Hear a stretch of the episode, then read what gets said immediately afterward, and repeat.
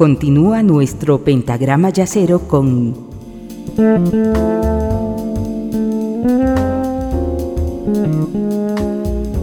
la quinta disminuida. El sonido frágil del ícono de la trompeta de la escuela del cool jazz, que dominó la escena del jazz de una parte de los años 50, no podría faltar si hablamos de la evolución de la trompeta en el jazz. Evolución que se dio gracias a la sensibilidad y el dramatismo que muchos músicos imprimían en el momento de comenzar a soplar a través de la boquilla sus alegrías y también sus frustraciones. Chet Baker se hizo famoso y se convirtió en fracasado con la misma velocidad. Se puso de moda cuando otros vieron en él a la esperanza blanca, cuando las mujeres caían a sus pies, cuando el lirismo de su estilo cautivaba en medio de la explosión del bebop. En esa época en la que comenzó a ganar cada encuesta en las, revistas especializadas como el mejor trompetista de jazz, Miles Davis lo odió. 15 años después, y después que en una venganza por haberle robado a un proveedor de drogas se quedó sin los dientes de arriba, fundamental es el momento de emboquillar una trompeta. En el rostro de Baker se veían grabados los estragos del tiempo y la frustración, y los demonios de la inseguridad. Contradictoriamente, ahí residía el color que emanaba su trompeta y su propia voz. Cuando este principesco trompetista cantaba a su poco atractiva amada, Eres mi obra de arte favorita. My funny Valentine, sweet comic Valentine. You made me smile with my heart.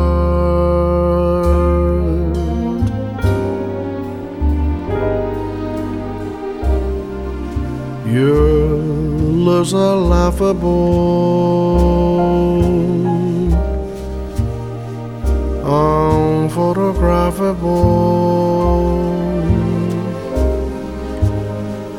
Yeah, you are my favorite favorite work of art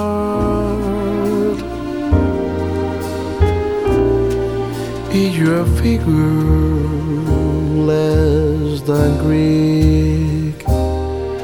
Is your mouth a little weak when you open it to speak? You smart? But don't change your hair for me. Not if you care for me. Stay, little Valentine. Stay.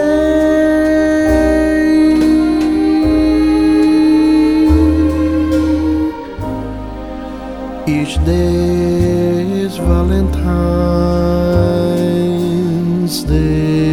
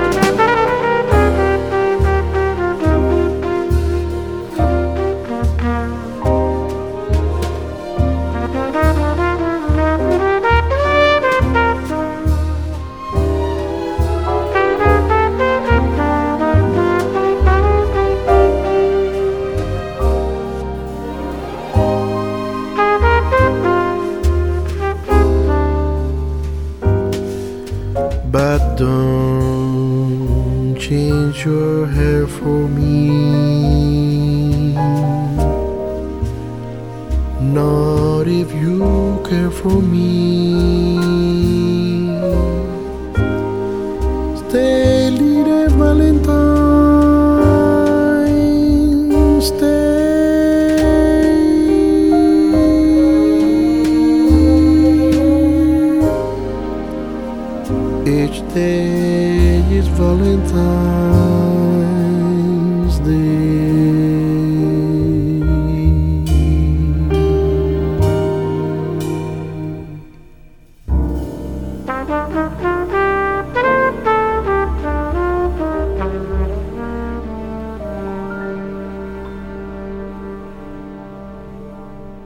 Doctor Krapp escribe en su blog La Sinfonía Azul sobre cómo algunos han convertido la historia del jazz en una heroica lucha entre los buenos negros contra los malvados blancos.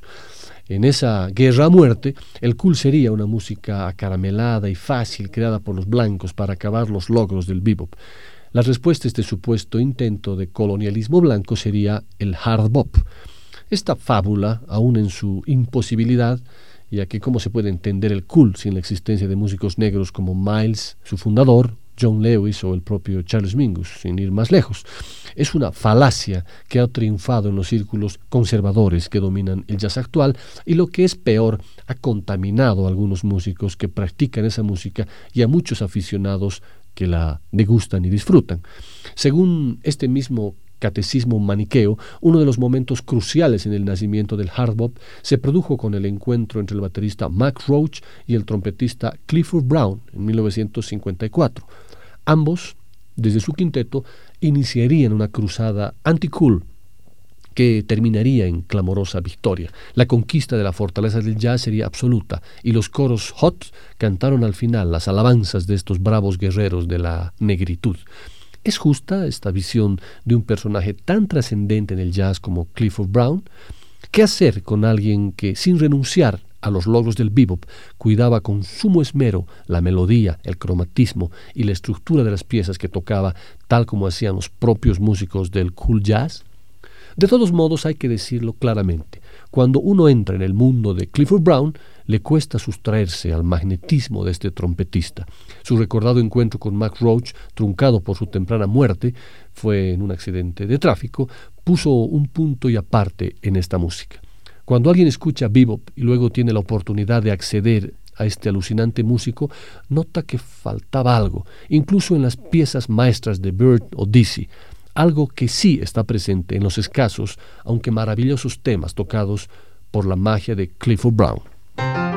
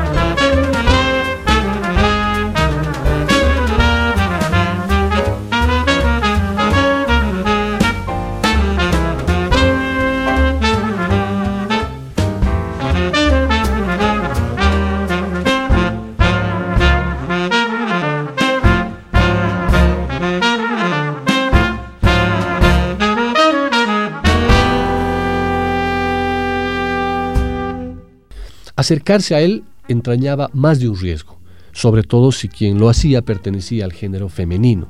Freddie Hubbard era como su música, un torrente, puro fuego. Hubbard tomó su inspiración de todos quienes le precedieron, desde Clifford Brown y Lee Morgan a Dizzy Gillespie y Miles Davis, además de Max Woodbury, primer trompeta de la Orquesta Sinfónica de Indianápolis, de quien aprendió cuanto se debe saber acerca de la técnica del instrumento. En 1958 se trasladó a Nueva York, dos años después paseaba por las aceras de la Gran Manzana como la estrella emergente del jazz. Los más grandes se le, sorteaban. Hubbard graba y actúa junto a Herbie Hancock, Sonny Rollins, Thelonious Monk, Miles Davis, Cannonball Adderley. Sin ser un vanguardista, el trompetista participó en tres grabaciones seminales del nuevo free jazz de Ornette Coleman en el 60, Out to Lunch de Eric Dolphy el 64 y Ascension de John Coltrane el 65. Que aquella fuera la corriente principal en el jazz explica que al cambio de década decidiera buscarse una fuente de financiación más fiable en lo que entonces se conocía como music, una música que combinaba los instrumentos electrónicos y las orquestas de cuerdas, el rock, el funk y un repertorio confeccionado a medida de los gustos del gran público al que este tipo de productos iba dirigido. No tengo reparo en reconocer que gané más dinero con aquellos discos que lo que había ganado en toda mi vida. En el año 1972, el trompetista obtuvo su único Grammy por su álbum First Light. El estilo de Freddie Hubbard estará presente en esta sesión con el tema Up Jumped Spring.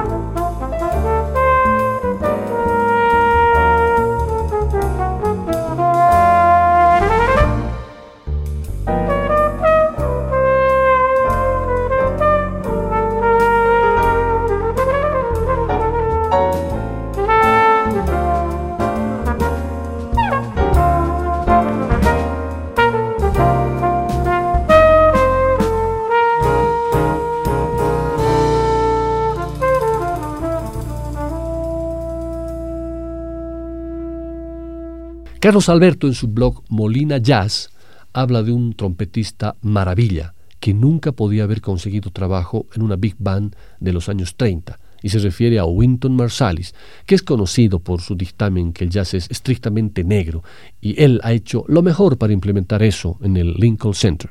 Cuando Marsalis habla del jazz como un producto totalmente negro, con los blancos simplemente como intrusos, es tan racista como Al Sharpton. En África, la música aborigen era estrictamente para tambores, y tan compleja en sus multirritmos que no puede ser trasladada a la partitura. El jazz que ascendió en el río Mississippi era un simple tiempo de dos cuartos. Y en Chicago los muchachos blancos lo trasladaron al menos relajado, pero más impulsor, cuatro cuartos. Melódicamente, el jazz derivaba del himno inglés de cuatro partes, de las canciones tradicionales de Inglaterra, Francia y España, filtradas a través de la experiencia negra y de la gente común de las canciones y de la ópera que vibraban rítmicamente cada día en Nueva Orleans y que portaban elementos del sur que los rodeaba. Bueno, me comprometo a preparar un programa donde podamos discutir el planteamiento de Marsalis. Sin embargo, en la sesión de hoy, que estamos escuchando la evolución de la trompeta en el jazz, no sería honesto con ustedes si no escuchamos el estilo de Winton Marsalis, que para mí no tiene un estilo propio.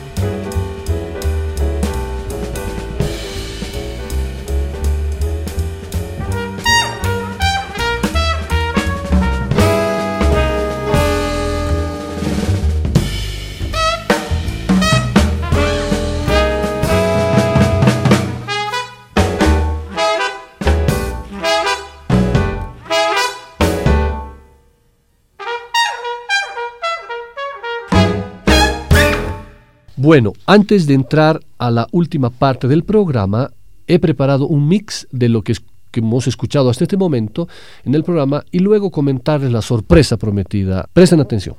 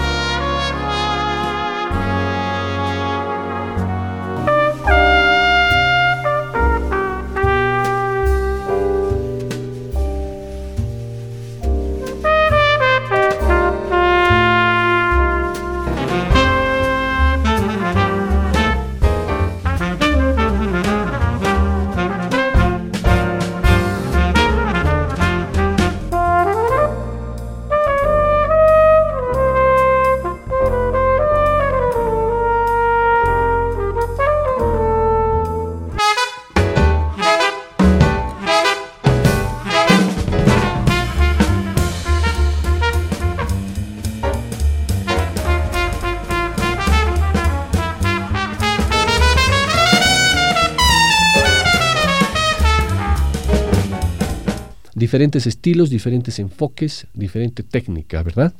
Y lo increíble de todos estos temas que hemos escuchado y la sorpresa, que realmente para mí lo fue cuando hace algunos años escuché estos temas, es que están interpretados por un mismo músico. Sí, todos los temas que escuchamos estaban interpretados por el mismo trompetista. Sí, un músico que grabó un álbum en el año 2003 bajo el título de Trumpet Evolution, en el que nos mostró que para ser un maestro del jazz uno debe conocer, dominar e interpretar a sus maestros con absoluta precisión, para luego recién poder aspirar a tener un sonido propio y único. Imitar no está mal cuando la imitación es parte del proceso de búsqueda de una identidad propia. Esta dialéctica es fundamental en el jazz. El trompetista, el maestro, que grabó este álbum, merece que escuchemos su estilo en la última parte de nuestra sesión, que la dedicaremos a él íntegramente. ¿Saben de quién estoy hablando?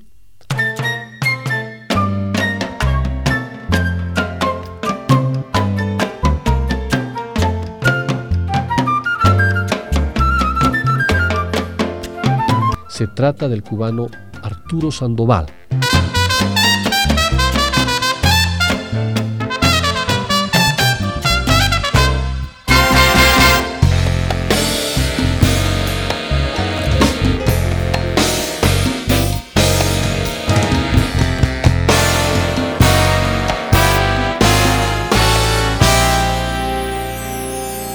Arturo Sandoval comenzó a tocar música a la edad de 13 años en la banda de su Cuba natal, donde aprendió los principios básicos de la teoría de la música y percusión. Después de tocar muchos instrumentos, finalmente se decidió por la trompeta. De pequeño, Sandoval tuvo poco acceso al jazz y se limitaba a tocar música tradicional cubana, pero un día un amigo nunca faltan ese tipo de amigos, le hizo escuchar a Dizzy Gillespie y Charlie Parker, y las cosas cambiaron radicalmente para Arturo. En 1964 estudió tres años de trompeta clásica en la Escuela Nacional de Artes cubana y a los 16 años consiguió un puesto en la Orquesta Nacional. Sandoval hizo el servicio militar en el ejército en 1971, aunque pudo seguir tocando con la Orquesta Cubana de Música Moderna y ensayando a diario, algo fundamental para cualquier músico.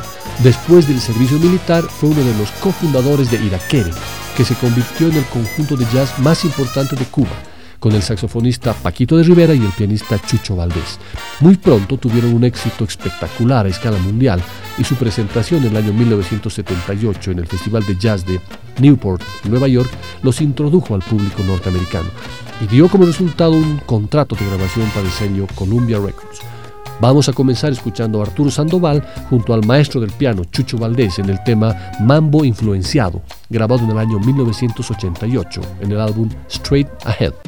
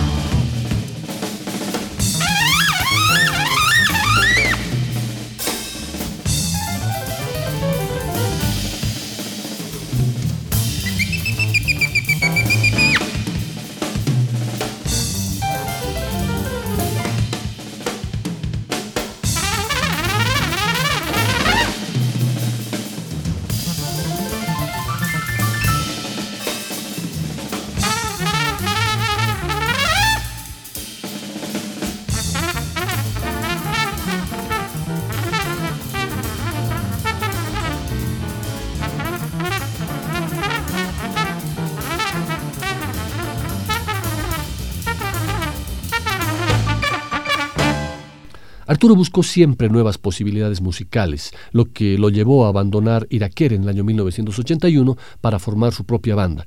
Continuó recorriendo el mundo con su grupo, tocando una mezcla única de música latina y jazz, y también como un trompetista clásico, tocando con las sinfónicas de la BBC y Leningrado, en la extinta Unión Soviética. El talento de Sandoval le ha llevado a asociarse con muchos grandes músicos, pero quizás el más importante fue el propio Dizzy Gillespie, un defensor de la música afrocubana, a quien Sandoval llamaba su padre espiritual. Los dos músicos se conocieron en Cuba en 1977, cuando Gillespie hacía actuaciones improvisadas por el Caribe con el saxofonista Stan Getz. Su amistad con Dizzy Gillespie duró hasta el fallecimiento del maestro del vivo en 1992. Exiliado en Miami, Arturo Sandoval se convirtió en profesor de la Universidad Internacional de Florida y pronto grabó su primer disco norteamericano bajo el título Vuelo a la Libertad, junto a Chick Corea en el piano, Dave Weckl en la batería, Anthony Jackson en el bajo y Long John en la percusión. De ese álbum escucharemos el tema Última vez que te vi.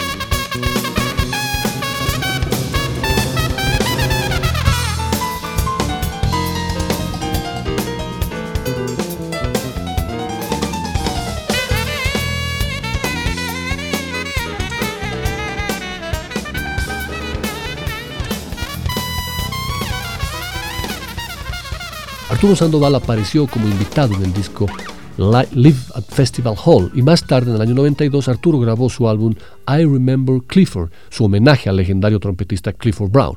En el 93 volvió al estudio con el álbum Dance On o Dance On, dos, nombres que se puede interpretar ese disco. El tema que escucharemos comienza con una conga y luego se, se, va a una especie de Latin bebop titulado Grooving High, compuesto por Dizzy Gillespie y Charlie Parker.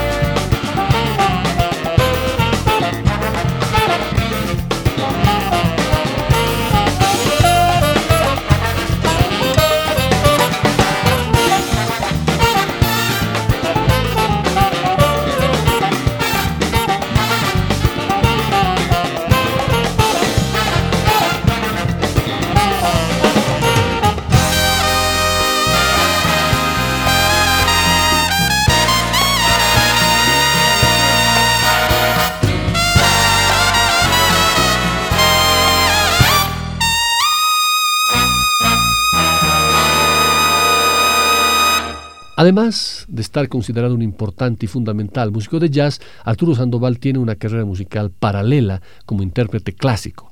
Su grabación The Classical Album contiene conciertos de trompeta de Hamel y Mozart, así como su propio concierto para trompeta y orquesta. Eh, también ha dado clases en el Conservatorio de París, el Conservatorio de Tchaikovsky en la Unión Soviética, la Universidad de California en Santa Bárbara, la Universidad de Miami, la Universidad de Wisconsin, la Universidad de Purdue y en muchas otras instituciones del mundo. En la actualidad es profesor fijo de la Universidad Internacional de Florida, en Miami. En el año 96 grabó uno de sus mejores discos bajo el título de Swinging, del cual escucharemos una composición original de Sandoval titulada The Real Mac Bob.